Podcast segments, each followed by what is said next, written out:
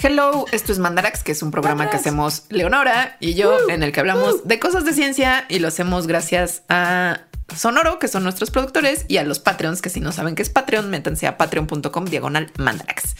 Hoy no solamente somos Alejandra y yo. Hoy tenemos un invitado que es un Nutrulustú y con pretexto de hablar con él que es un Nutrulustú, vamos a hablar de naturalistas. Vamos a hablar en particular de cuatro naturalistas. El primero de ellos es Alfred Russel Wallace, que es el, papá 2 de la evolución. Y el tipo con la peor suerte de la historia de los tipos. Vamos a hablar de Mary Anning, que fue una mujer muy pobre y que hizo descubrimientos increíbles para la paleontología. Muy mala suerte también, pobrecita, la pasó fatal. Y en el pilón de los Patreons vamos a hablar de dos naturalustus, eh, contemporáneos, que son David Attenborough y Jane Goodall. A todas las personas que quieren seguirnos en redes sociales, estamos en Twitter como arroba mandarax, en Instagram como arroba las mandarax, facebook.com diagonal mandarax lo explica todo y muy importante, una vez más, no se olviden patreon.com diagonal mandarax para conocer si a usted le gusta lo que está escuchando, cómo pueden ser parte de nuestro programa de mecenas y seguir contribuyendo para que Mandarax pueda seguir haciéndose por muchos años más.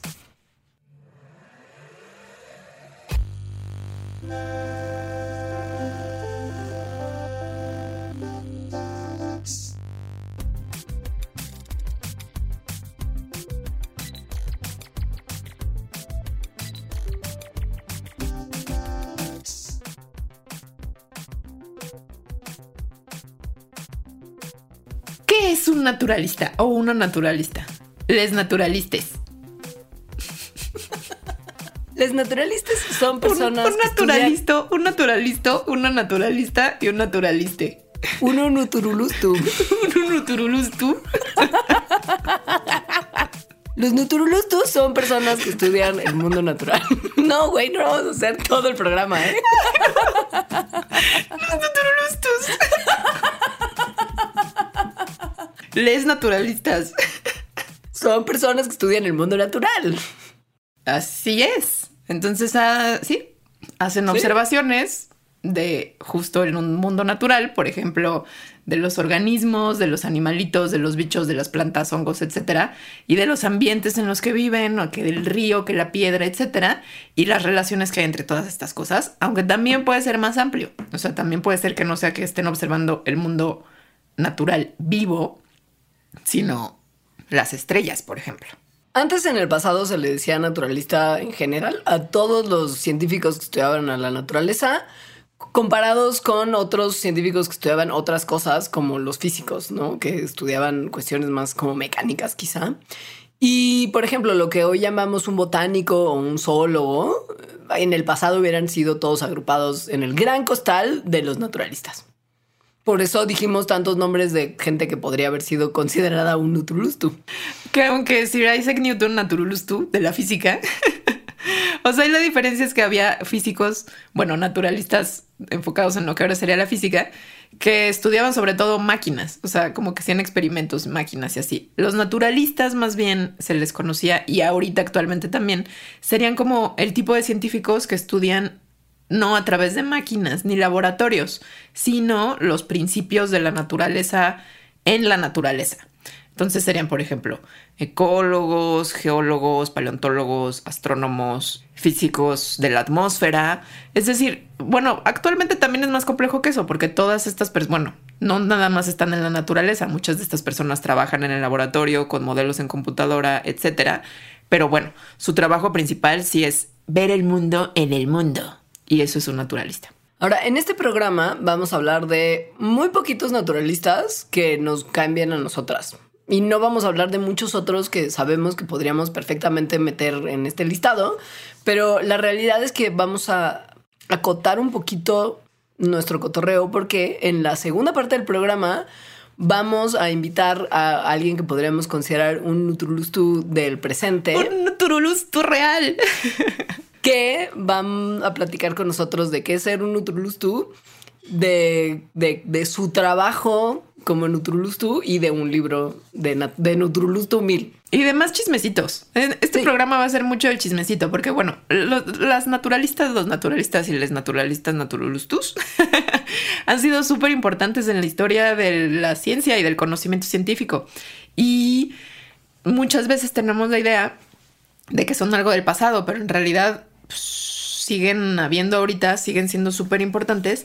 Y hay veces que ni siquiera es que sean físicos, digo, científicos dentro de la academia, sino puede que sean lo que se le llama aficionados y que también dan conocimiento y aportaciones súper importantes a la ciencia. Y de eso justo vamos a hablar después con nuestro Naturulustu.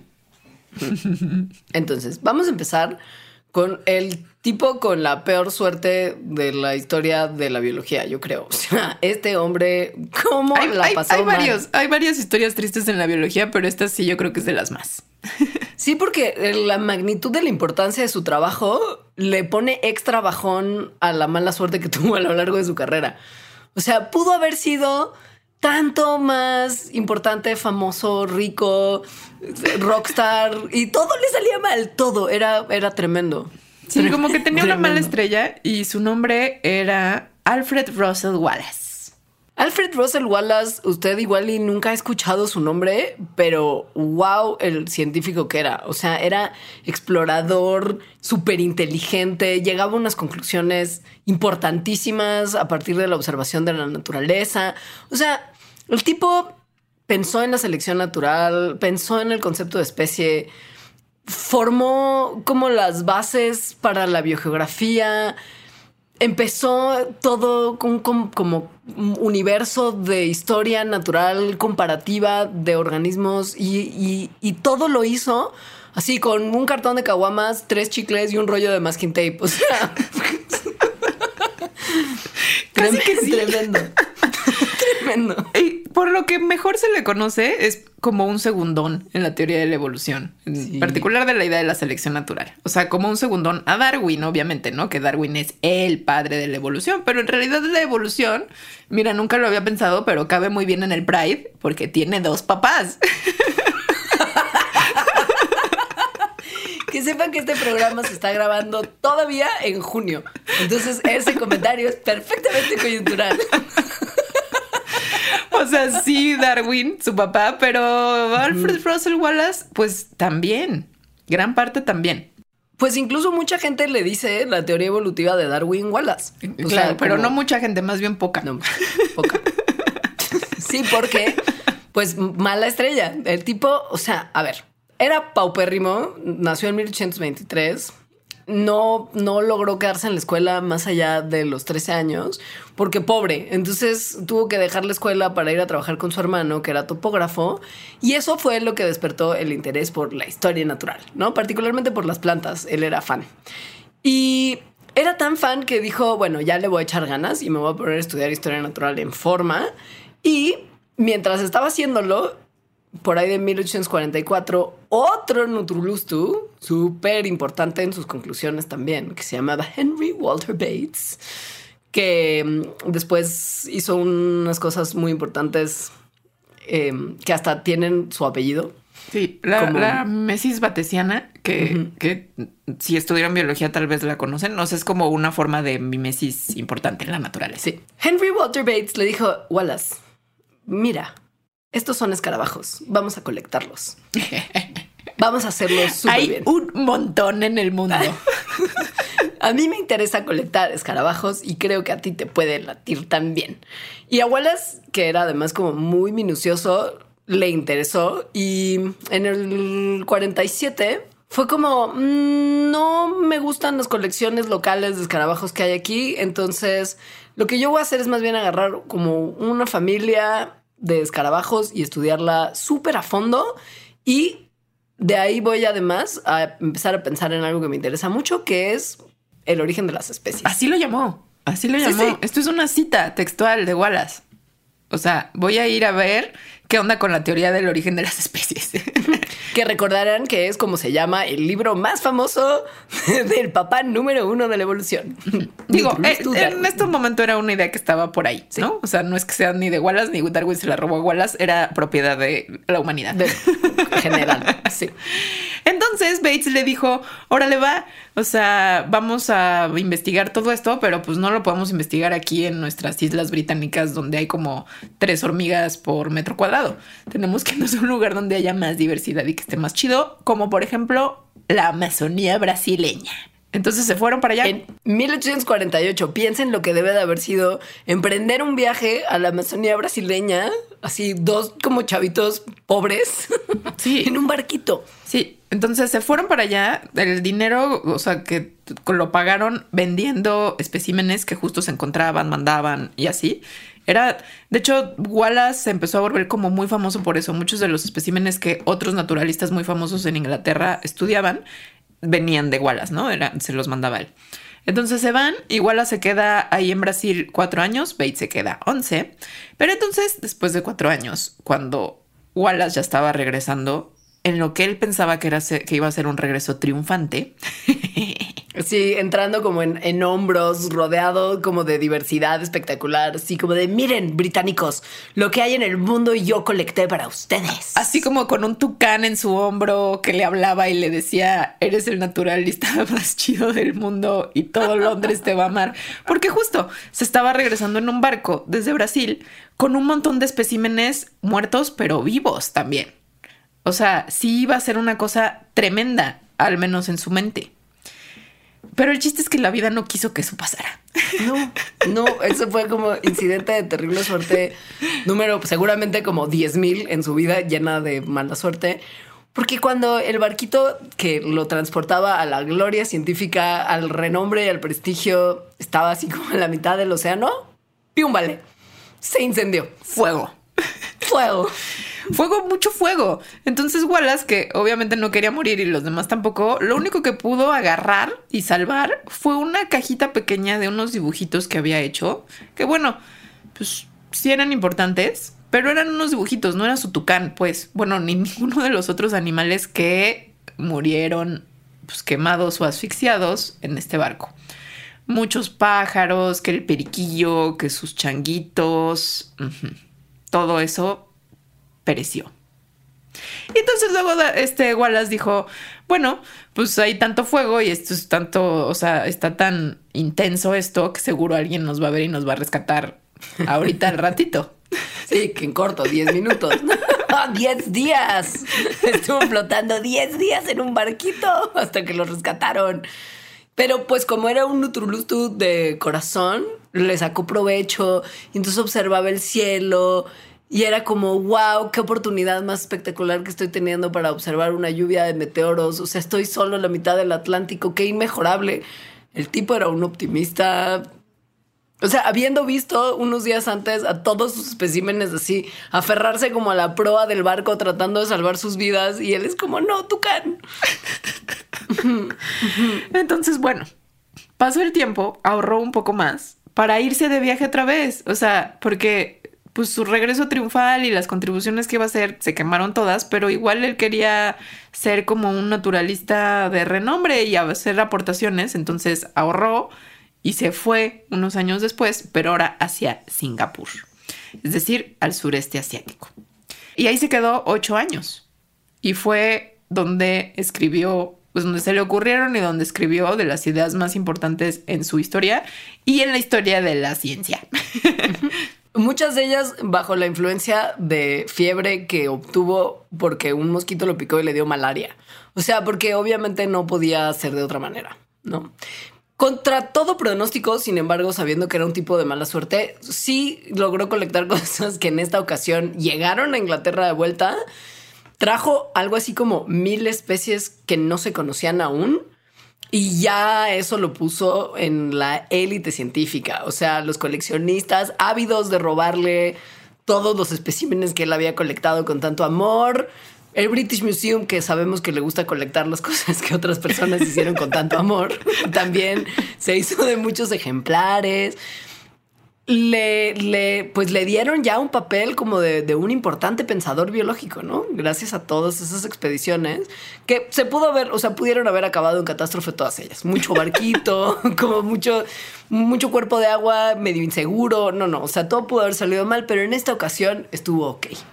Pero la cosa con Wallace es que no nada más era como muy buen explorador y muy buen coleccionista. O sea, sabía atrapar a los animales, obviamente, ¿no? O sea, como que no es nada sencillo pensar que pudo haber capturado a mil especies nuevas para la ciencia en la selva del sureste asiático. Pero bueno, no solo era muy bueno en eso y describiéndolas, sino que también era como muy bueno viendo las relaciones que existían entre las especies y sus distribuciones geográficas. Eso es para lo que creo que era especialmente bueno. Em, desde que estaba en Amazonas, estaba como pensando en esto. Una de las cosas que le hacía pensar en esto justo era como que le decían, ah, tal especie está por allá, iba y no estaba por allá y como que se enojaba y decía, nadie sabe hacer bien esto. nadie sabe poner bien las distribuciones de las especies. Eh, y a partir de eso, como de esa falta de precisión de otros naturalistas asignando los, los, eh, las distribuciones em, y de lo que él estaba viendo, empezó a hacer estas relaciones de, ah, esta especie vive aquí y no vive acá, a pesar de que este otro lugar se parezca mucho. ¿Por qué? Y de ahí surgió la biogeografía tenemos un mandarax de biogeografía in disguise que se llama México Mágico. Vayan ahí. Me encanta que haya sido como escondido. y yo como, cuando vi el guion fue como, un momento, esto es biogeografía. Es increíble la biogeografía. Y ahí sí que Wallace es el padre de la biogeografía y se le considera así. Sí se le Nada de nada de segundo papá, o sea, este sí es number one. Nada de que papá en el closet, no. Padre de la biografía. Punto, ya está. Eh, creo que sería interesante nada más como antes de como seguir hablando de todo lo que se le siguió maltratando posteriormente, que está muy bien, como profundizar un poquito en el tema de la biogeografía y cómo llegó a sus importantes conclusiones. Él ya estaba muy familiarizado con la cuestión tropical, tanto de América como del otro lado del mundo, ¿no? Entonces, esto ya lo ponía en posibilidades de hacerse preguntas que quizá otra gente menos ganosa que él no se hubiera podido hacer. Por ejemplo, si hay climas similares, ¿por qué demonios las regiones tienen fauna tan distinta, no? O sea, escribió, por ejemplo, como qué absolutamente impresionante es cuánto difieren los seres que hay en Nueva Guinea de los que hay en las islas occidentales del archipiélago, como Borneo, ¿no? Aun cuando su clima y sus características físicas son tan similares. Australia y Nueva Guinea, por ejemplo, que también ahí hay muchísimo contraste entre las situaciones físicas, pero las faunas, en cambio, tienen características extrañamente similares. Esto es una pregunta central en la biogeografía y en la teoría evolutiva. O sea, porque en este momento no se sabía justo cuál era el origen de las especies, cómo es que la biodiversidad se creaba tal cual, ¿no?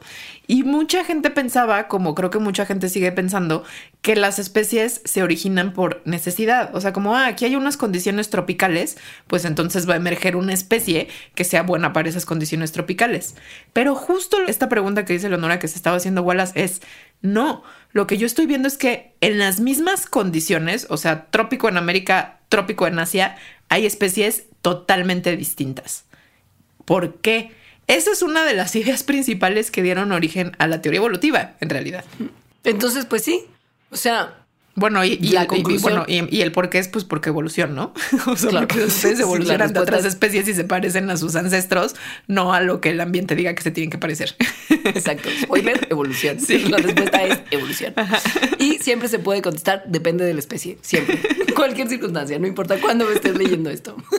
Pero bueno, o sea, sí, o sea, si Borneo, por ejemplo, y Nueva Guinea estuvieran en algún momento geológicamente conectadas, sus faunas hubieran sido similares. Esto, esto pensó, ¿no? O sea, pensó incluso como de, como quizá hubo movimiento de las masas terrestres y en algún momento algunos animalitos pudieron haber estado en el mismo lugar y luego ya no. Vaya, empezó a entender que hay patrones de distribución de la biodiversidad y causas ambientales e históricas que lo determinan. Uf, biogeografía. es muy hermoso, me toca mi corazón. Pero nadie lo quería y lo ninguneaban. Y lo siguen ninguneando. O sea, les voy, tiempo. les voy, esto sí yo no lo sabía y, también me destrozó un poco el corazón porque quiere decir que yo también he ninguneado a Wallace. Sí, muchísimo. A ver, en 1865, esta es una cita de Wallace de 1865, de algo que escribió en el que está diciendo que es una especie. Y dice, las especies son meramente estas razas fuertemente marcadas o formas fuertemente marcadas que cuando están en contacto no se aparean entre ellas y que habitan diferentes áreas que generalmente se cree que tienen un origen eh, separado y que son incapaces entre ellas de producir eh, descendencia fértil. Me suena como que, como que eso me lo enseñaron después y me dijeron que otro vato lo escribió.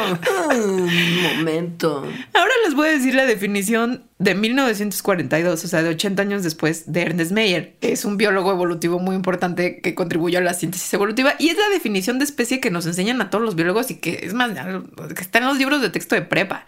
Dice, las especies son grupos de poblaciones naturales que pueden o potencialmente podrían entrecruzarse, o sea, reproducirse entre sí, y que están reproductivamente aisladas de otros grupos. Es lo mismo, mm.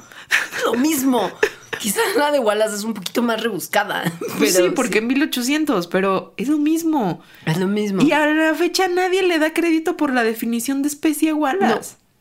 Pero es un bajón, además, o sea, estudiando en la facultad, por lo menos cuando yo estudié, habré escuchado el nombre de Wallace dos veces y cuando veías nada más selección natural y biografía, tal, ajá, sí. Pero además como de, bueno, un güey contribuyó con una parte súper importante de todo lo que Darwin escribió y pensó porque Darwin es Dios. Y entonces él aportó como un poquito así, súper poquito, bye. A nadie le importa, gracias. Olvida, tu, olvida su nombre, no es relevante. Casi. Y era como, güey, cuando lees después todo lo que hizo, ¿por qué? Y entonces llegamos a esta parte que sí es la contribución más importante de Wallace y lo que le hace el Papa 2 de la evolución, que es la idea de selección natural. Wallace era súper bueno para encontrar patrones en lo que para todos los demás hubiera sido como un chiquero de diversidad tropical, porque en el trópico hay mucha diversidad. Y mientras que una que no es naturalista llega y es como, ay, mira qué bonito, pero no puedes identificar. Qué bonito, mucho verde, mira qué bonito. oh, mira tu tucán, sí, ah, una guacamaya, mm, me encanta, me encanta. Entonces tomas fotos que no se ven y ves como un puntito rojo así lejísimos. Wallace encontraba patrones en el mundo desordenado de la diversidad. Y esto es muy de naturalista. O sea, el poder tener como una especie de base de datos de todo lo que has visto en todos los lugares, en todos los momentos, y poder tener acceso a esa información cuando ves algo similar o distinto en las condiciones similares o distintas de nuevos lugares que visitas, eso es tremendo. Y esta capacidad justo lo llevó a una de sus ideas teóricas como más importantes. Entonces, estaba un día, bueno, seguro no un día, sino estuvo muchos días como con la fiebre de la malaria y el calor del trópico y los mosquitos y los tucanes, pero también las serpientes, en fin. Y alucinaba un buen, alucinaba. Sí.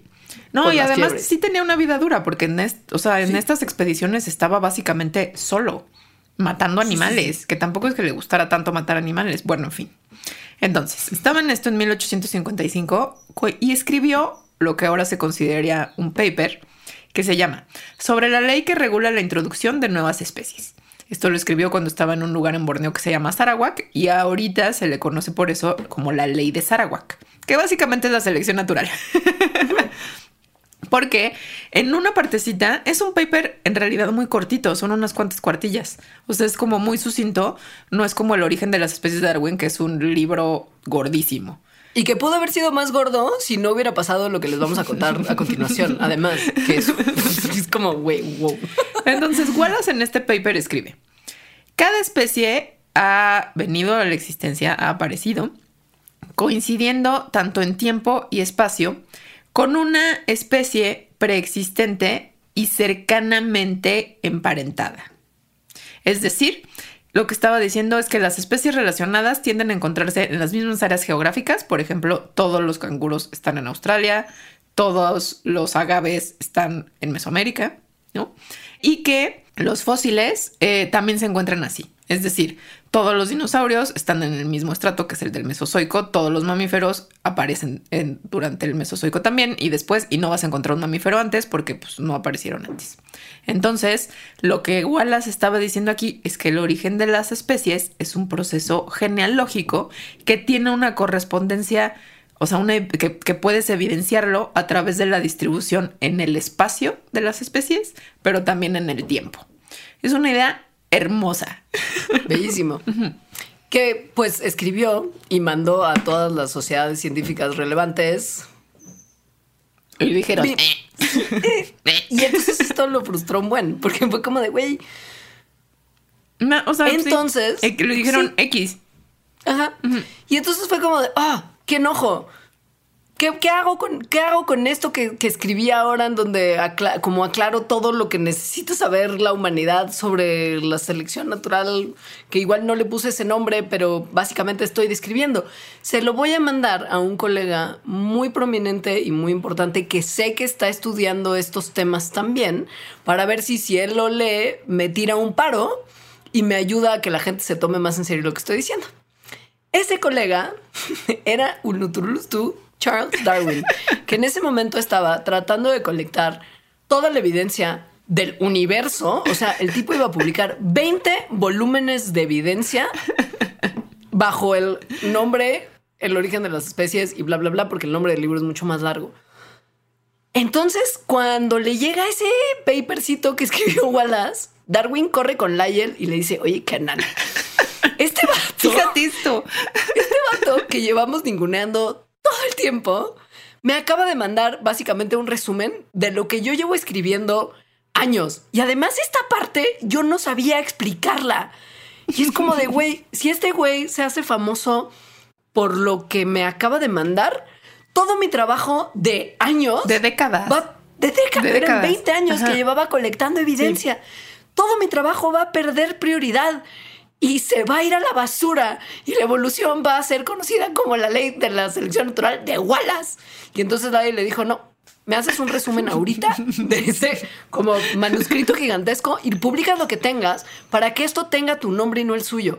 O sea, fue una movida súper, súper mala onda, como de así, Aunque- luchas de poderes tremenda. Aunque en este hogar, que también, o sea, en este hogar Mandarax, que también amamos a Darwin, obviously, Sí, en su defensa un poquito, Darwin siempre trató de darle también el crédito merecido a Wallace. En realidad, mucho de que se le vea a Wallace como segundón no tuvo que ver tanto con Darwin, sino como con el entourage de Darwin. Sí, Lyell, Lyell era el, el director de la, de la Royal Society en ese momento. Con era un tipo sí. poderosísimo en la ciencia. Con Lyell y otros naturalistas de ese momento, que, que es que, pues sí, como hasta la fecha, mucha gente dentro de la ciencia pues, se mueve como más bien por la fama, este, sí, cosas de ese estilo. Y Darwin ya era famosísimo. O Sí, sea, mega famoso. y era rico, era como de la High Society Naturalustu. Ar- aristócrata al final del día. Sí. Entonces, mucho de que se le diera, bueno, que además Darwin no nada más tenía ese paper, ¿no? Sí, sí, sí, tiene, Sí, sí. tenía un montón de otras cosas. Em, pero bueno, mucho de que, se le- de, que, de que el papá se le conozca nada más a Darwin y no a Wallace tiene que ver con lo que sucedía alrededor de ellos dos. Sí, eso es, eso es totalmente real, pero la historia me sigue enfureciendo sí. al día de hoy. Bueno, y también tiene que ver con que Wallace, o sea, y con su personalidad, porque Wallace, cuando pasa esto y dice, ah, no manches, Darwin, tenías la misma idea, es tu idea. o sea, Wallace toda su vida Era, era fan, güey. Era fan. Era fan. Y no dejó de serlo. Entonces él mismo incluso veía que eso era más de Darwin que de él. Y le daba como mucho más crédito a Darwin. Se volvió parte de la fanática de Darwin, así como de "Nah, nah, el origen de las especies es lo mejor. O sea, él mismo se hizo a un ladito. Hizo un montón de otras cosas también súper visionarias y así, pero creo que igual y deberíamos de dejar la historia de Wallace, Sí. de quien evidentemente somos fans, porque queremos hablar por lo menos de otra naturalista. Sí, estamos muy en el chismecito y vamos a hablar de tres, tal vez no solo nos alcancen dos. Eso por eso yo dije por lo menos de una Ok. naturalista. Este es una naturalista, también soy mega fan. Pero también es de acompáñenme a ver esta triste historia. Es O muy sea, triste historia. Es como, ¿por qué? ¿Por qué? ¡Qué mala suerte! Es que además es mujer. Bueno, Es sí, y eso- fue mujer en el siglo XVIII-XIX. O sea, nació en 1799. Ese era un terrible momento para ser mujer. Sí, hoy es complicado. pobre. En ese momento. Y pobre. y pobre. Y además eran protestantes que en ese momento era como recién se habían separado de la iglesia de Inglaterra. O sea, todas las circunstancias jugaban en su contra. Bueno, Nada, o sea, solo que sí era blanca, ¿no? Habría sido peor que no lo fuera. es real.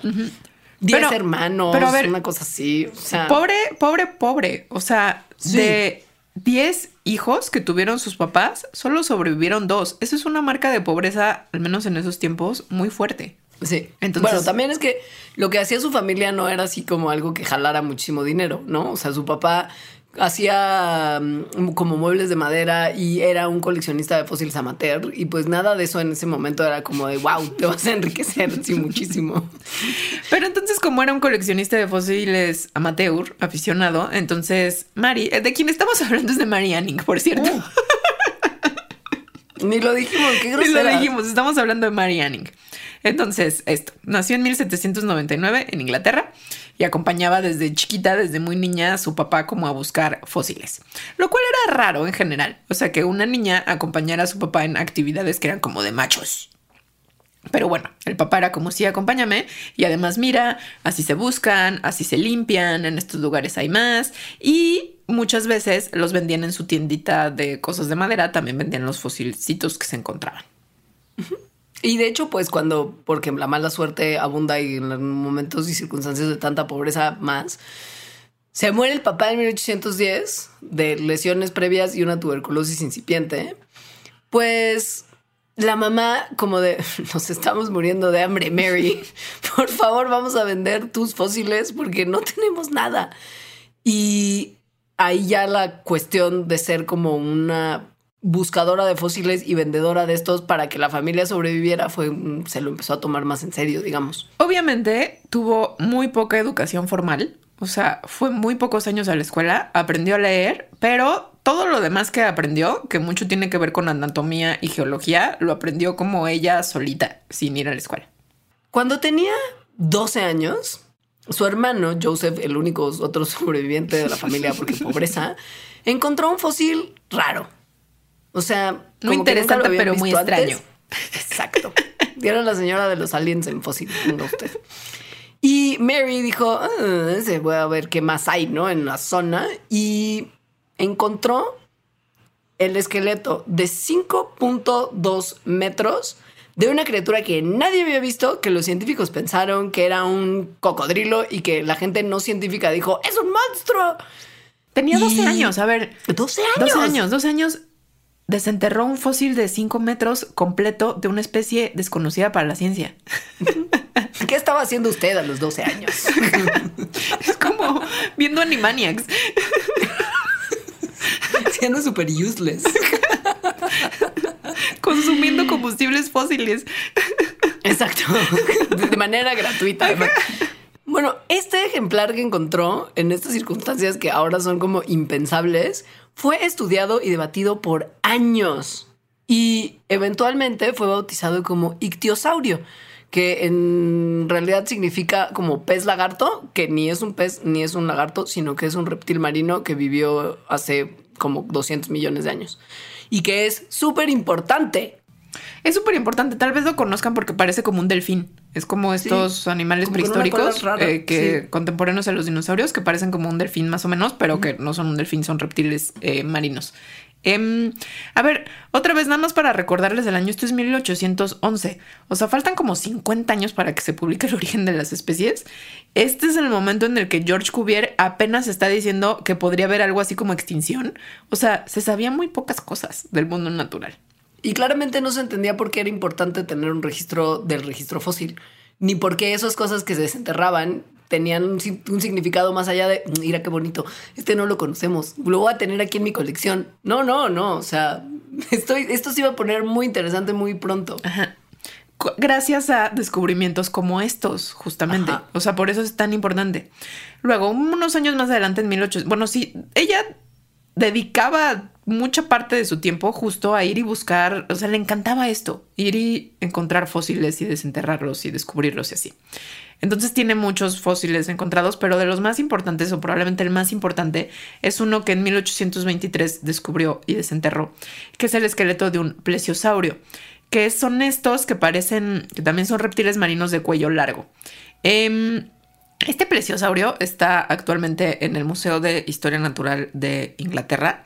Es una cosa hermosa y es el holotipo. El holotipo significa el espécimen de una especie que se usa para describir a la especie. O sea, como a partir de esa es que se ven las características de esa especie y que cuando alguien quiere estudiarla y ver cómo es esa especie, van al holotipo. Bueno, pues Marianne descubrió el holotipo, el que ahora es el holotipo del plesiosaurio. ¿Y qué dijeron los científicos y los hombres importantes del momento? Es fake. Esa niñita no pudo haber encontrado algo tan importante. Claramente es mentira. En particular Cuvier, que como ya hemos hablado, tenía su carácter, su carácter de la merch. dijo como... Sí, no era el mejor tipo. Dijo como, sacreble, patrañas. Y luego dijo, oh, maldita sea, estaba equivocado. La niñita tenía razón. Era de verdad. Ah, en, en, en, reuniones de la Sociedad Geológica, a la que por supuesto Mary jamás fue invitada, ¿no? Así como de vamos a hablar de tu descubrimiento sin que estés invitada, niñita. Hombres. Hombres naturalistas, naturalistas. Hombres naturalistas. Sí. Entonces, bueno, la sociedad geológica y en general los naturalistas de ese tiempo la conocían muy bien porque fue una de las buscadoras de fósiles más importantes de su época. Sin embargo, como que la ninguneaban y la veían para abajo y le decían como, a ah, tú nada más sirves para buscar fósiles y nos los das y nosotros ya hacemos el trabajo importante. Pero eso no es verdad tampoco, Ajá, sí. Sino que muchas veces los fósiles que ella encontraba, no nada más es que los encontraba y los desenterraba, era como aquí está su piedra, sino que los preparaba porque un fósil, pues no es que sea nada más una piedra. O sea, de hecho, nada más desenterrarlo tiene su mucho chiste. Lo hemos visto en, películas hasta como Jurassic Park que están en esos hoyos con como cepillitos de dientes así tallando, ¿no? Y luego tienes que hacerle una preparación para que no se te rompa cuando te lo llevas a otro lado. Y no solo se quedaba ahí, sino que también los identificaba. O sea, no era nada más como voy y agarro piedras y las traigo a otro lado, sino de verdad era una naturalista hecha y derecha. en el sentido de que crédito. Exacto, hacía descubrimientos muy importantes, los identificaba, ¿no? Decía esto es esta cosa, se encontró en este lugar y a partir de eso se han hecho trabajos súper importantes, como por ejemplo, pues reconocer a estas especies y eventualmente pensar, ah, se extinguieron, vivían en este lugar. O sea, son las bases que dan pie a que exista pues justo cosas como la teoría de la evolución. Ahora, me quedé pensando mientras estaba viendo este guion que también creo que la tipa tenía una suerte muy tremenda de vivir en un lugar donde había unos fósiles espectaculares. Sí, sí vivía en un lugar donde había muchos fósiles muy chidos. O sea, porque, por ejemplo, en 1828 dice un poquito más de excavar y se encuentra como unos huesos raros que eran como porque hay huesos de este tipo junto con una cola larga y alas. Y fue como de los científicos. Mm, ¿qué es este reptil tan raro? Es el reptil más raro y curioso que hemos visto en la historia de la humanidad. Y pues sí, era muy raro. sí, era, porque tenía alas, o sea, era una cosa que al parecer era un reptil que volaba. Era un pterosaurio, lo que ahora se conoce como un pterosaurio, que mm, fue el primero en encontrarse fuera de Alemania. ¿Ves qué suerte tuvo? O sea, eso también es una tremendada. O sea, creo que en ese sentido, sí, ella tenía más estrella que el pobre de Wallace. Aunque que era más le fue súper mal. Creo que peor que Wallace. pero también como muy víctima de sus circunstancias porque siglo XIX sí. y mujer y pobre, ¿no? O sea, igual y no ayudaba. O sea... Pero sí, tremendo. Encontró muchísimas cosas, estas son las más importantes. También hizo contribuciones muy importantes a la ciencia que tienen que ver con los coprolitos, que son las caquillas fosilizadas. Vendía esto, o sea, como que el interés en este momento, el interés público por la geología y la paleontología empezó a aflorar muchísimo y en parte en Inglaterra porque había gente como ella que vendía un montón de estas cosas. Em, y básicamente fue pobre toda su vida. Murió a los 47 años de cáncer de seno em, en la pobreza absoluta. Aun cuando hizo de los descubrimientos más importantes como de la historia de esa disciplina. Nadie le reconoció, nunca la aceptaron en sociedades científicas. Cuando se murió en la, Sociedad de Geología de UK, sí le puso como una plaquita, pero ya muerta. O sea, fue como, ay, oigan, se murió Marianne. Ay, chale. No, pues sí fue importante, verdad. No manches, hay que poner una plaquita. ¿Quién nos va a conseguir fósiles chidos ahora? Maldita sea. ¿Por qué es eso? A ver, también no era solo porque era mujer. La realidad es que la historia de la ciencia, sobre todo en esa época, bueno, o sea, siempre, pero en esa época era muy notorio que había científicos de categoría A y científicos de categoría B que hacían mucho de la chamba, que después los científicos de la categoría A era como yo lo hice y no le daban crédito a nadie. ¿No? Y colectar fósiles en particular, sí era mucho de que el trabajo sucio lo hacían científicos de categoría B o C, y los categoría era como, miren, todo esto que yo he descubierto, y era como, no lo descubriste, lo compraste en el puesto de muebles de madera del papá de Mary Anning. Dale crédito. sí, triste, triste historia. La ciencia es dura a veces, los científicos son malos, no todos, algunos. Y pues ya les íbamos a platicar de otro Nutrulustu, pero ya no nos va a dar tiempo. Entonces creo que ni decirles de quién les íbamos a hablar. No, se los, nada más lo voy a decir rápido. Había dos Naturalustus planeados. Tal vez los podamos decir en el pilón rápidamente. Un Naturulustu es Sir David Attenborough. Porque, aunque todo el mundo piense que es como un presentador, no, o sea, sí es un presentador, pero no nada más es un presentador, es un naturalista súper importante y bien interesante. Y otra que es Jane Goodall. Jane Goodall, la gente luego piensa como, oh, wow, si era bióloga. Jane Goodall estudió secretarismo, no sé cómo se diga, para ser secretaria.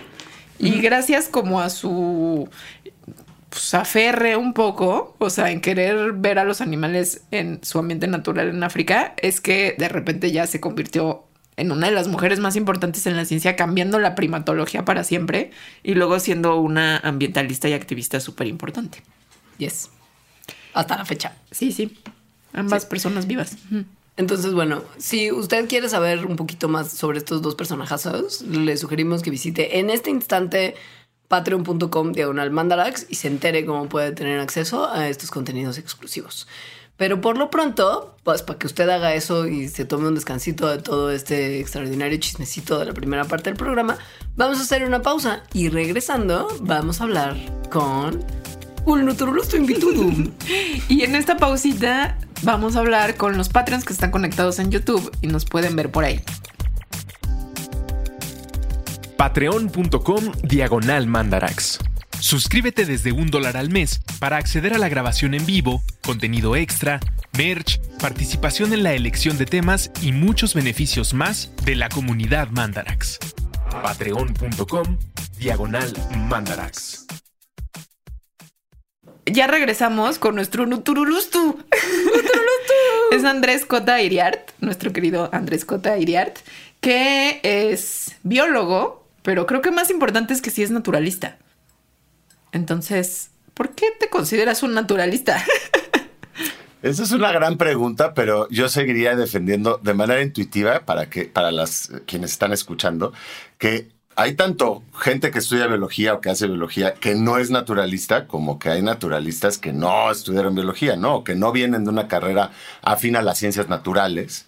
Es, yo creo que una aproximación, a lo mejor, a, al mundo silvestre, es una aproximación a los seres vivos.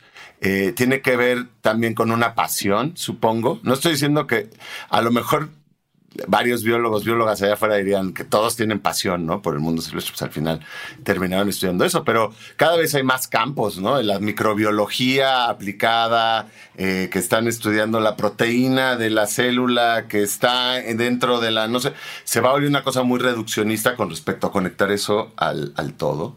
Supongo que el naturalismo viene, ¿no? La, eh, eh, de también de un contacto o, de buscar, este, creo que un contacto cercano, directo, profuso, continuo con el mundo silvestre, ¿no? Con esas criaturas que, que nos, bueno, que en el caso de los naturalistas nos interesan tanto. Eh, a lo mejor viene por ahí, ¿no? Un contacto con el campo, un contacto con los organismos y una apreciación también, ¿no? Hay una cosa creo que de la apreciación y de la sorpresa y de la es como que el naturalismo creo que rompe un poco con la soberbia que a veces puede estar en las ciencias, ¿no? Eh, con la soberbia me refiero a sabemos todo, este, ya este nuevo, es al revés, es todo el tiempo se está renovando, ¿no? Eh, pienso yo, por ejemplo, que, como estaban mencionando ustedes ahorita a, a Jane Goodall, ¿no? Que bien decías tú, Ale, que, que no, pues ella era secretaria de Leiki y finalmente se fue con los chimpancés y no solo cambió lo que sabemos sobre los chimpancés, en, en, buena medida lo que sabemos de los chimpancés proviene de ella, eh, cambió nuestra concepción sobre la evolución humana completamente, o sea, fue rompiendo paradigmas de nuestra evolución como especie, ¿no? Claro, y, perdón, pero sí. Es que sí se me hace súper interesante, o sea, todo el mundo la conoce, ¿no? Es como, pues porque los chimpancés y así, Pues ha salido en la portada de la Sí. revista Time, ¿sabes? Es como una, una cara como súper familiar. Pero lo que dice mucha gente justo es que gracias a que no tuvo un entrenamiento formal en la ciencia, es que tuvo como la apertura de tener observaciones fuera de esa caja que te da la ciencia, ¿no? O sea, fuera de ese marco de trabajo. Y que fueron observaciones que, como estás diciendo, Andrés, no nada más cambiaron cómo entendemos a los chimpancés, sino cómo nos entendemos a nosotros. Porque una de esas observaciones fue nada más y nada menos que la primera vez que alguien vio que un chimpancé usaba una herramienta. Y hasta ese momento el uso de herramientas era algo que definía a la especie humana.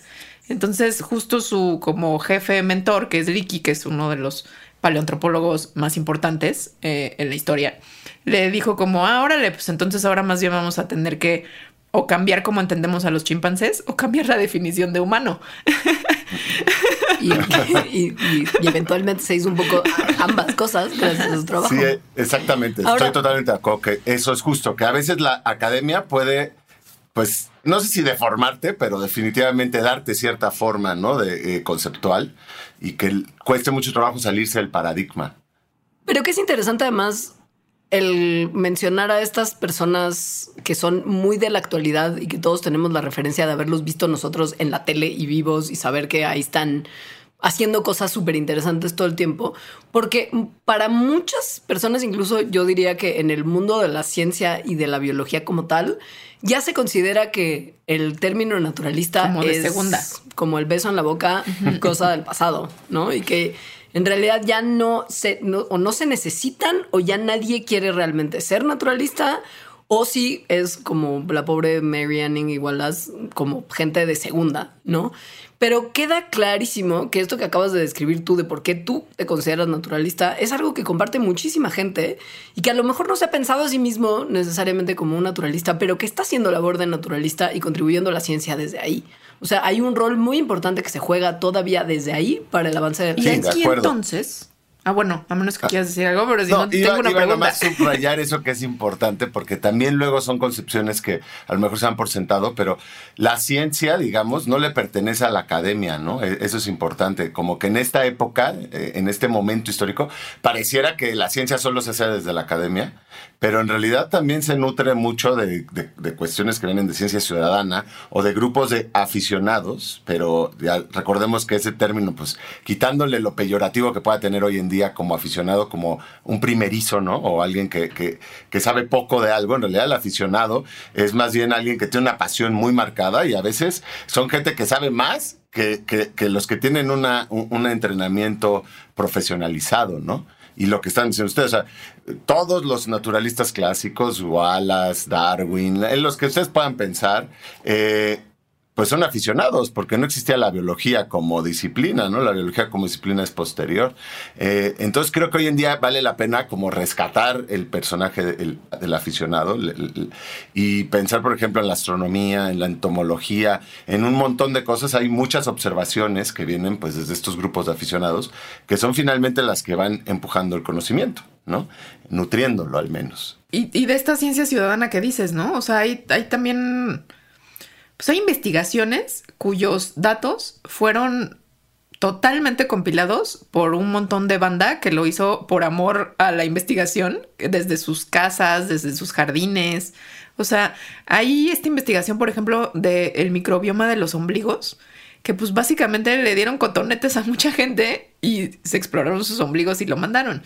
Entonces, aquí otra vez, como que me recuerda a Mary Anning y, y esto que decías de Honora de los A y los B. O sea, es como, ah, está bien que recolectes cosas y nos las mandes, pero la parte científica y lo, lo que usamos nuestras mentes humanas es para esto otro. Es como, bueno, claro que tiene valor esa otra parte, ¿no? No se lo estoy quitando, pero no podría existir sin el trabajo anterior, ¿no? O sea, no podría existir sin toda esta gente que sin ningún entrenamiento y nada más como por gusto aportan su tiempo, que al final es tiempo, a, la ciencia.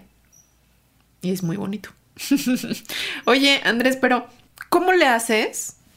O sea, porque a mí se me hace, no pienso en un naturalista en Jane Goodall, las de cuenta, o en David Attenborough, y justo me los imagino así como en la selva, este, en el Ártico. Em, tú vives en el DF. ¿Cómo le haces para vivir ser naturalista en un ambiente tan urbano? Bueno, yo diría también que, aquí faltó algo que, agregarle al personaje naturalista, que es que hay, hay naturalistas y a lo mejor es, queda claro con Attenborough, ¿no? Que, que su labor dentro de, del naturalismo es conectar el conocimiento con otras esferas de la sociedad, ¿no? O sea, divulgar o darle difusión a las ciencias naturales. Y creo que así hay muchos que vienen y muchas que vienen desde pues distintas medios de expresión, desde la literatura, desde los podcasts, desde eh, el audiovisual, en fin, habemos muchos, quiero pensar, naturalistas de interiores hoy en día que no necesariamente tienes que estar eh, comunicando algo que viviste como experiencia propia, ¿no? También puedes tener experiencias a partir de las investigaciones que haces, o sea, de apropiarte las vivencias de otras personas y de ahí, pues, este, promulgar, pues, ciertos eh, eh, aspectos, ¿no? Por ejemplo, la biogeografía, que, estaban mencionando con, ¿cómo se le podría decir? El, es que es, rara la ciencia con esta idea de los padres, ¿no? De las teorías, el padre de la evolución, el segundo padre de la evolución o el casi padre de la evolución, pero bueno, padre de la biogeografía, eh, no me gusta nada ese carácter, ¿eh? Como de, como, como, o sea, como, de héroe único, ¿no? Las teorías son lo importante, ¿no? No quién las pronunció, ¿no? Ni quién lo dijo es muy bonito tenerle amor a, este, a, Darwin y Wallace. Yo a Wallace, a Wallace le guardo mucho cariño y de hecho el libro hay un capítulo de la segunda mitad, no me acuerdo si el, este, el tercer capítulo de la segunda mitad en parte está dedicado a Wallace y a esta historia como de la convergencia de teoría evolutiva. Aquí, eh, aquí una pausa rápida. Andrés se está refiriendo a un libro que acabo de publicar que se mm, llama Fieras Familiares, en el que está describe sus hazañas y aventuras como naturalista, como naturulustu por todo el mundo en realidad. Está súper bonito y ahorita hablamos más de él. En fin, pero entonces, nada más robando eso, hay una idea ahí de que viene desde de observaciones de Wallace, obviamente él no lo había puesto en esos términos, pero que hoy lo podemos poner en términos más pop, si quieren, que es la idea de Godzilla contra King Kong en el mundo silvestre, ¿no? O al menos en las islas tropicales del mundo silvestre, porque tanto Godzilla como King Kong, pues eran animales de isla, eh, ¿no? Son, son criaturas de islas. sí, es cierto. Eh, entonces, lo que se observa en las islas tropicales, que es buena parte de donde estuvo Wallace en el archipiélago indonesio, y malayo, es que los que, en el mundo natural, digamos, Godzilla pues no se pierde, digamos, y Godzilla que Godzilla se impone y King Kong pierde, porque los reptiles tienden a hacerse gigantes y los mamíferos chiquitos, ¿no? Y tú tienes en las islas hipopótamos enanos, elefantes enanos, rinocerontes enanos, y por el otro lado tienes dragones de Komodo, ¿no? Este, lagartijas de tres metros de largo, pitones de ocho metros de largo. Y aquí voy con esto que a lo mejor no lo tienes que ir a ver en carne viva para poder eh, que te apasione eso y querer comunicarlo, ¿no? Yo tuve la fortuna de decir, entonces como que yo tengo ahí una combinación, porque mi vida pues tiene como las vidas de todo el mundo, supongo, eh, capítulos. Y un capítulo de mi vida en que tuve la fortuna de poder ser un naturalista de exteriores ahora por distintas condiciones, tener una hija y otras cuestiones, este, y también tener menos ingresos, pues soy un naturalista de interiores, y te tienes que estar inventando eh, proyectos, ¿no? Por ejemplo, ahora voy a empezar un podcast en el que me va a permitir viajar en México a lugares que una vez más podré narrar en los años que ya no esté yo en el campo, ¿no? Este, creo que hay que ir haciendo así esa ensalada.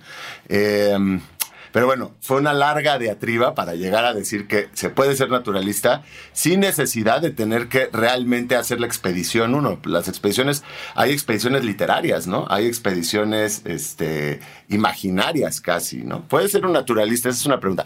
Puede ser un naturalista de, parajes imaginarios, ¿no? De islas que no existen. A lo mejor sí, depende qué, qué digas de esas islas, ¿no? Yo creo que muchísima gente que estudia ciencia, menos los que están más como en la parte de medicina, este, o tecnología, pero creo que su alma es de naturalista, sí. O sea, como que yo me acuerdo muchísimos compañeros y compañeras que era como, es que vi los documentales de Jacques Cousteau, que por cierto tampoco tenía ninguna carrera científica, este, y que eso les inspiró, ¿no? Entonces se me hace...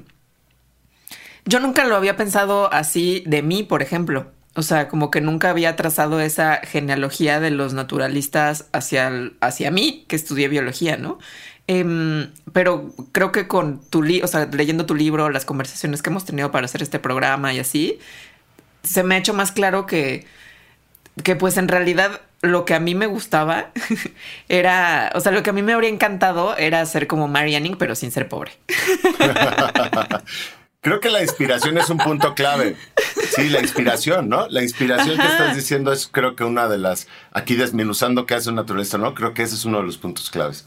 Tanto estar inspirado por como querer inspirar. A otras y, personas, y esta otra parte que decías como de amor, que bueno, el aficionado al final en, en, o sea, otra palabra para decir aficionado es amateur, que es que viene de amor esa palabra, ¿no? O sea, creo que sí hay un montón de amor por la naturaleza, que no digo que los que estén en tecnología y eso no tengan amor por lo que estén haciendo, ¿no? Pero creo que yo sí me siento muy conectada con el mundo vivo en ciertas actividades, cuando hago ciertas actividades. Por ejemplo, cuando hago mandarax, que es también algo que decías. O sea, igual y ahora los naturalistas, los naturalustus de la actualidad, lo hacemos de diferentes formas. Y una de esas, pues es cómo te conectas con eso que te inspira con la naturaleza, ¿no? Y que puedes conectarte a través de escribir un libro o hacer un podcast. Y ahora sí, Cota escribió un libro. Se llama Fieras Familiares y pues lo que corresponde es pedirte que nos platiques un poquito de bueno, se llama Fieras Familiares es importante porque es en alusión a un gran naturalista que fue quien me inspiró un poco a mí, ¿no? O sea, yo, yo pensé que yo podía llegar a ser zoólogo y además escritor, que es un poco lo que hago, eh, gracias a, a, a Gerard Durell, gracias a los libros de Gerard Durell que leí durante mi infancia y juventud.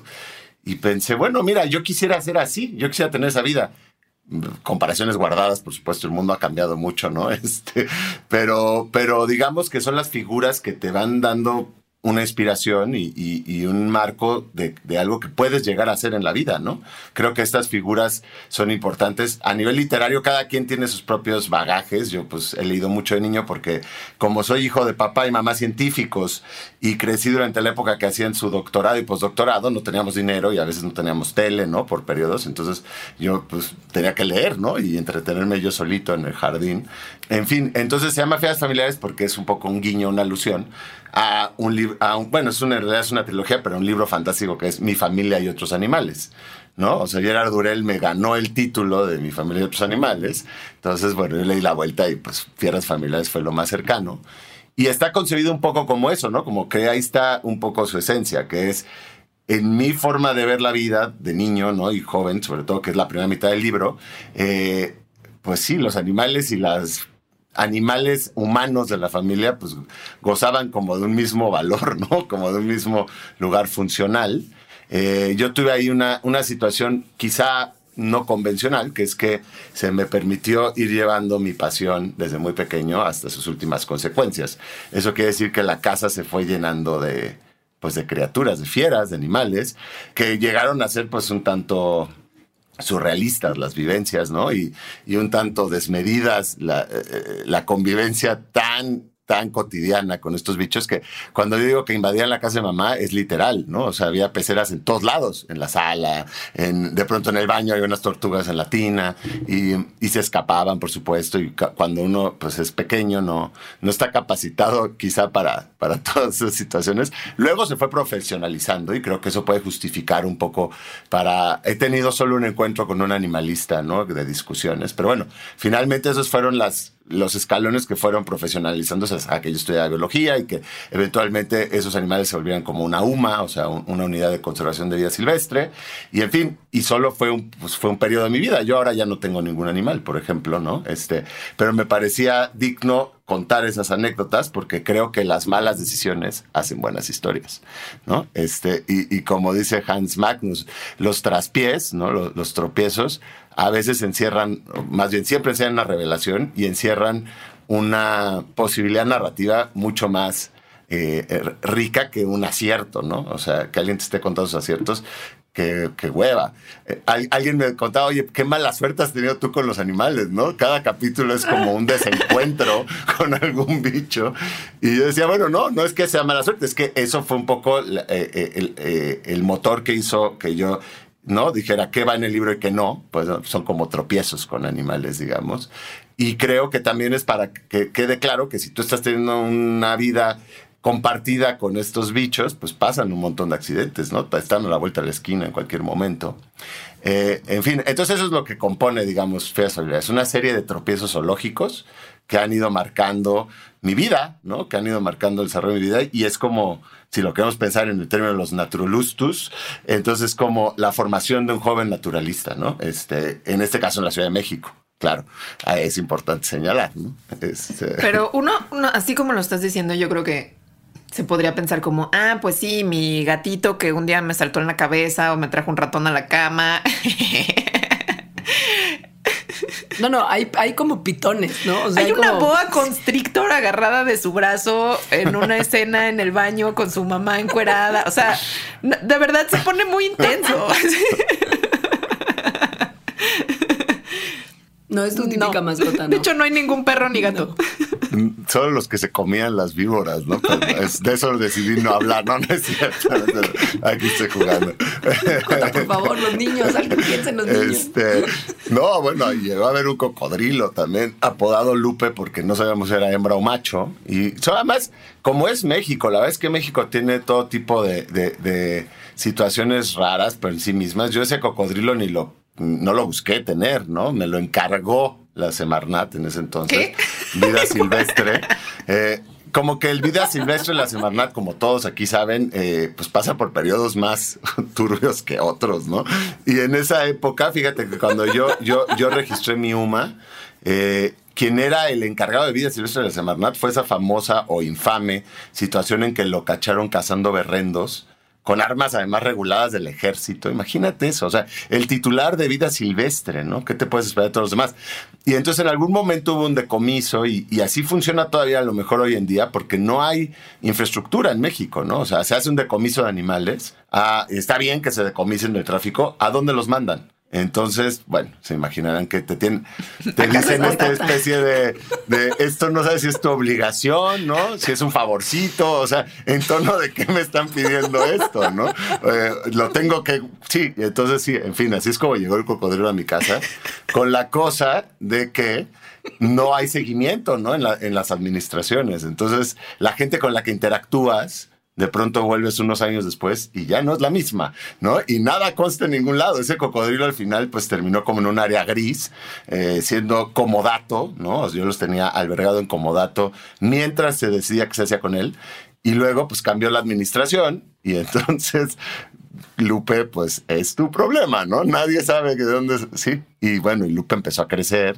Evidentemente no es, no es sabio tener un cocodrilo en una casa, ¿no? Digo, en fin, a la vez que se iba profesionalizando esto, pues bueno, también las infraestructuras son limitadas. Un cocodrilo grande, pues no, no, no, no debería estar en la casa. Y se aprendió a escapar, ¿no? Lupe también, o sea, se liberaba del tanque en el que vivía. Siempre que yo no estaba en casa, eso es muy raro, pero sí pasaba. Y se salía del cuarto este llamado el cuarto de los reptiles, cuando todavía vivía en casa de mamá, y en una ocasión bajó a la sala, ¿no? O sea, Lupe bajó eh, cobijado por las sombras a la sala y tuvo un encuentro con alguien de la familia, ¿no? Este, y no les voy a decir en qué acabó porque pueden leer el libro, ¿no? Pero bueno, ese es el tipo de vivencias que se, que se narran ahí, ¿no? Eh, eh, no pasó nada grave, por suerte, ¿no? Pudo haber pasado. Ahí, esa fue, la, esa fue una de las cuestiones, una de las vivencias que pues hizo ver que había que cambiar, ¿no? Que ya no podía yo seguir eh, ocupando el nido materno con mis fieras por mucho tiempo más, ¿no? Eh, este, hubo muchas señales, obviamente, que, que, a lo mejor sugerían que eso ya, pero, pero esa no era la, mejor idea. sí. Pero bueno, eso compone la primera mitad del libro, digamos que es el cautiverio, ¿no? Son los años de cautiverio. Y luego yo tuve a lo mejor la fortuna o no sé si es la fortuna, pero de poder llevar e, esos sueños míos a sus últimas consecuencias cuando murió mi abuelo, que me dejó ese, una herencia, no, tampoco jugosísima, que yo decidí gastar en hacer un herpetario profesional, ¿no? En toda la extensión del término y, durante unos años tuve un herpetario, pues la verdad muy chido, ¿no? Muy profesional. Eh, y lo que pasa es que cuando uno cumple sus sueños, ¿no? Creo que ya les ha pasado ya fuera una vez, de pronto dejan de tener la relevancia que tenían. O es como la, zanahoria colgando enfrente de ti, ¿no? De yo lo que quiero es hacer eso y en algún momento lo logras y es como, ¿y ahora qué? ¿No? Este, eh, lo digo que es la fortuna porque a lo mejor si no yo seguiría en esta casa rodeado de peceras con boas y camaleones. Pero bueno, tuve la oportunidad de vivir unos años con un criadero profesional y Y de pronto dije, no, yo ni quiero vender animales, la verdad, porque finalmente para eso son las sumas, para que puedas aprovechar las crías. Pero te vas dando cuenta que no todo mundo puede tener una, un camaleón, ¿no? O sea, se les mueren. Y entonces se va volviendo muy frustrante. Y en algún momento me cuestioné, ¿cuál es el punto de todo esto? ¿no? Yo por qué quiero seguir creando camaleones en cautiverio y, y, entiendo hoy en día, pensando en retrospectiva, y cada vez más la reproducción en cautiverio se vuelve como la última salida para cada vez más especies. Entonces, hoy por hoy, por paradójico que pueda parecer, empieza a tomar relevancia de tener especies en cautiverio y poderlas multiplicar y mantener bien. El ajolote, sin ir más lejos, solo existen peceras por ahora. Eh, pero bueno, en ese momento de mi vida, pues eh, decidí dar una vuelta, ¿no? O sea, un freno de mano y bueno, muchos de esos bichos siguen vivos, por cierto, eh, o han seguido vivos a lo largo de muchos años, este, eh, pero pues los repartí, ¿no? Entre distintas casas de gente que sigue teniendo cocodrilos en su casa. Este, y entonces la segunda mitad del libro, digamos, ya no son los años de libertad, ¿no? O sea, está, es como muy claro, cautiverio y los otros son la libertad, pero como las experiencias en libertad en campo pues son muy extensas a veces, la manera que yo dije que, bueno, tengo que poner unas reglas internas, eh, van a ser islas, ¿no? Eh, libertad en islas, ¿no? Entonces son cinco islas eh, alrededor del mundo. Y el último capítulo es Isla Guadalupe, aquí en México, que es una isla, es la isla más lejana del continente, de México, que está en Baja California, del lado del Pacífico, y que se le llaman las Galápagos del hemisferio norte muchas veces, porque casi todo lo que hay en Guadalupe es endémico o era endémico, porque es uno de esos lugares con las sagas de extinción más tremendas, ¿no? Porque pues los balleneros llegaron, los peleteros, casi extinguieron a los elefantes marinos, casi extinguieron a los lobos marinos de Guadalupe, y luego pusieron cabras, ¿no? Como suele pasar en muchas islas, también en las Galápagos sucedió, y las cabras pues empezaron a propagar, y si tú eres un bosque que nunca has tenido herbívoros grandes, ungulados, pues ni siquiera has desarrollado maneras de cómo defenderte de ellos, ¿para qué? Y el caso es que se extinguió el bosque. Había pinos endémicos, juníperos endémicos, que ya son unos manchoncitos. Pero yo lo traigo a cuento aquí porque es uno de estos capítulos que demuestra que cuando se quiere, pues se puede, ¿no? Con la voluntad política suficiente y con iniciativas que tengan seguimiento a largo plazo, pues se lograron sacar a todas las cabras de Guadalupe, por ejemplo. Y hoy por hoy Guadalupe ahora es un símbolo medio de conservación. Obviamente ya no puede salvar a lo que desapareció. Había un cara a cara endémico, imagínate. Eh, eso ya no se puede recuperar, pero las pequeños este, vestigios que quedaban, que lograron sobrevivir a esto, por ejemplo, los elefantes marinos, se piensa que estuvieron reducidos a 20. Imagínate, 20 individuos que sobrevivieron en una cala, en una, eh, en una pequeña bahía ahí de la isla, y a partir de esos 20 individuos se medio recuperó la especie, ¿no? Claro, tienen mucha endogamia y es una especie que aguanta eso, ¿no? Este, tienen ocho dedos en cada areta, pero... Sí, mutaron un poco, ¿no? pero creo que es importante hoy en día tener esos, esos pequeños eh, capítulos de, de éxito porque si no tiras la toalla, o sea, ¿no? Parece que llegamos muy tarde a la fiesta, es cocodrilo, es una fiesta y ya todo se acabó y solo está lleno de humo y botellas vacías. La fiesta del capitalismo tardío. Exacto, exacto. Entonces creo que es importante tener claro que la vida tiene resiliencia y bueno, lo que se extingue, pues se extinguió, pero lo que queda se puede recuperar si nos quitamos un poquito del medio, ¿no? Y si cambiamos este, como tú bien dices, el motor de hoy en día, pues es una cuestión económica, ¿no? Es el capitaloceno, digamos. Eh, como tal se puede cambiar, es una narrativa, vaya, se puede cambiar. Podemos cambiar la concepción del humano aquí, quiénes somos, y, olvidarnos de una vez que somos eh, hijes de dioses, ¿no? O sea, o, las criaturas pródigas de la evolución, o el pináculo de la creación. Eso hay que irlo olvidando de una buena vez, porque de otra manera, pues, imagínate que son recursos naturales, ¿no? Los vemos como mercancía. El agua ahora es una mercancía. Es tremendo. Em, y les tenemos una noticia que es que vamos a presentar el libro en vivo y a tu ah, color. Ciertamente.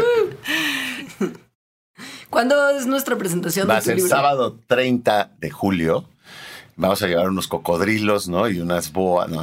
no vamos a llevar a Lupe, creo. Lupe, Lupe está vivo, ¿eh? Lupe le ha seguido la pista y mide ahorita cuatro metros. Lupe está, vive, vive. Oh, vive, vive o ya sabemos que es. sí, está viva, a lo mejor. No, sí, es hembra, es hembra. Entonces, Lupe está viva, ¿sí? Ah. Lupe está viva. ¿En dónde está eh, Lupe? en un, bueno, en una de estas cuestiones que, que rentan animales para películas, ¿no? En estas, este. O sea, es y que actriz. tienen. O sea, Es es, es- actriz. No, es actriz. Lupe, porque es muy agresiva y es desmedida, pero digamos que eh, esta empresa tiene un rancho muy grande y pues vive en un, lago, en un lago, ¿no? En un Es laguito, amiga de las pues, actrices. Creo que se quisiera comer a la actriz, ¿no? Antes que nada. Pero, eh, pero bueno, va a ser el sábado 30 de julio en un lugar en el centro de Coyacán que se llama El Galpón, ¿no? Este, y va a ser como tardeada de sábado, creo, ¿no? Ese es el plan. Eh, para tener una presentación afina como aquella que ustedes están rememorando del cine Tonalá, que es como se deben presentar siempre los libros, ¿no? Con cerveza, eh, conversación a- a- Cerveza. así, afable, este, relajada. Mucha gente, creo. cotorreo. Entonces, quienes estén escuchando este programa y puedan ir a la presentación, pues ahí les esperamos. Completamente. Además, ya va a haber bajado, creemos, esperamos y calculamos, ¿no? Deliberadamente para eso. Va a haber bajado no- la ola, entonces vamos a poder volver a, a convivir a gusto. Por favor, o sea, por favor, dejemos de decir eso. Hemos fallado cada vez. Eh, para más información y para conocerte mejor, ¿dónde te encuentran en el mágico mundo del Si es su internet? deseo, pueden entonces googlear Andrés Cota Iriart y les saldrán ahí, ¿no? O pueden googlear Socie- Sociedades Científicos Anónimos, que ya debería ser Sociedades Científicas Anónimos, ¿no? Pero bueno, De este, Nuturulus tus. eh, y, y ahí, y ahí dar con redes sociales de, de todo tipo y páginas y demás. Yo ahora estoy estrenando en, en unos días eh, una página mía que se llama Cota Bestiario, donde hay pues muchos textos similares a los que hay en el libro, pero son otros, ¿no? Este, y demás cuestiones. Muy bien. Oigan, pues con esto terminamos el programa. Para todas las personas que llegaron hasta acá y quieren seguir conociendo un poco más de Luz Nutrulus vamos a platicar de los que se nos quedaron ahí como en el tintero. Que gracias, Cota, por haber hecho tanto spoiler de Jane Goodall. Pero si quieren conocer un poquito más, visiten por favor patreon.com diagonal mandrax y entérense cómo pueden tener acceso a este material exclusivo. Cota, gracias por venir y por invitarnos a presentar otro libro tuyo ¡Yay! con cerveza. Gracias a ustedes. Este, siempre es un gusto, la verdad, venir aquí a donde sea y platicar, conversar y reír. Y sí, sí, vayan a la presentación, va a estar bien padre. Sí, Muy bien. totalmente. Adiós. Muchas gracias. Adiós. Chao.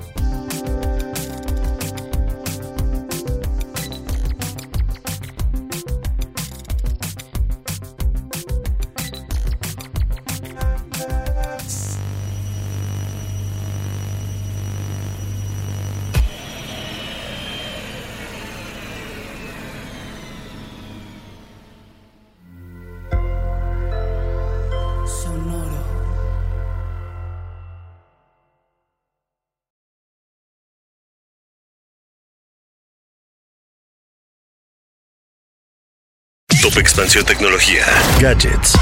Lanzamientos, reportajes y el negocio de las tecnológicas. En 10 años, el metaverso aportará 5% al PIB de Latinoamérica. Internet ha representado muchos cambios para el mundo y la religión no se ha escapado de ello. Los mexicanos cada vez tenemos casas más tecnológicas. Todo en menos de 5 minutos. Top Expansión Tecnología. Xbox tiene una nueva multa. Adam Mosseri, director de Instagram. Top Expansión Tecnología. De lunes a viernes. A partir de las 6 de la mañana.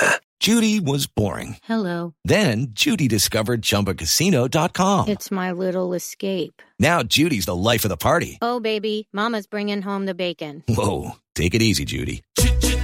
The Chumba life is for everybody. So go to ChumbaCasino.com and play over 100 casino style games. Join today and play for free for your chance to redeem some serious prizes. ChumbaCasino.com.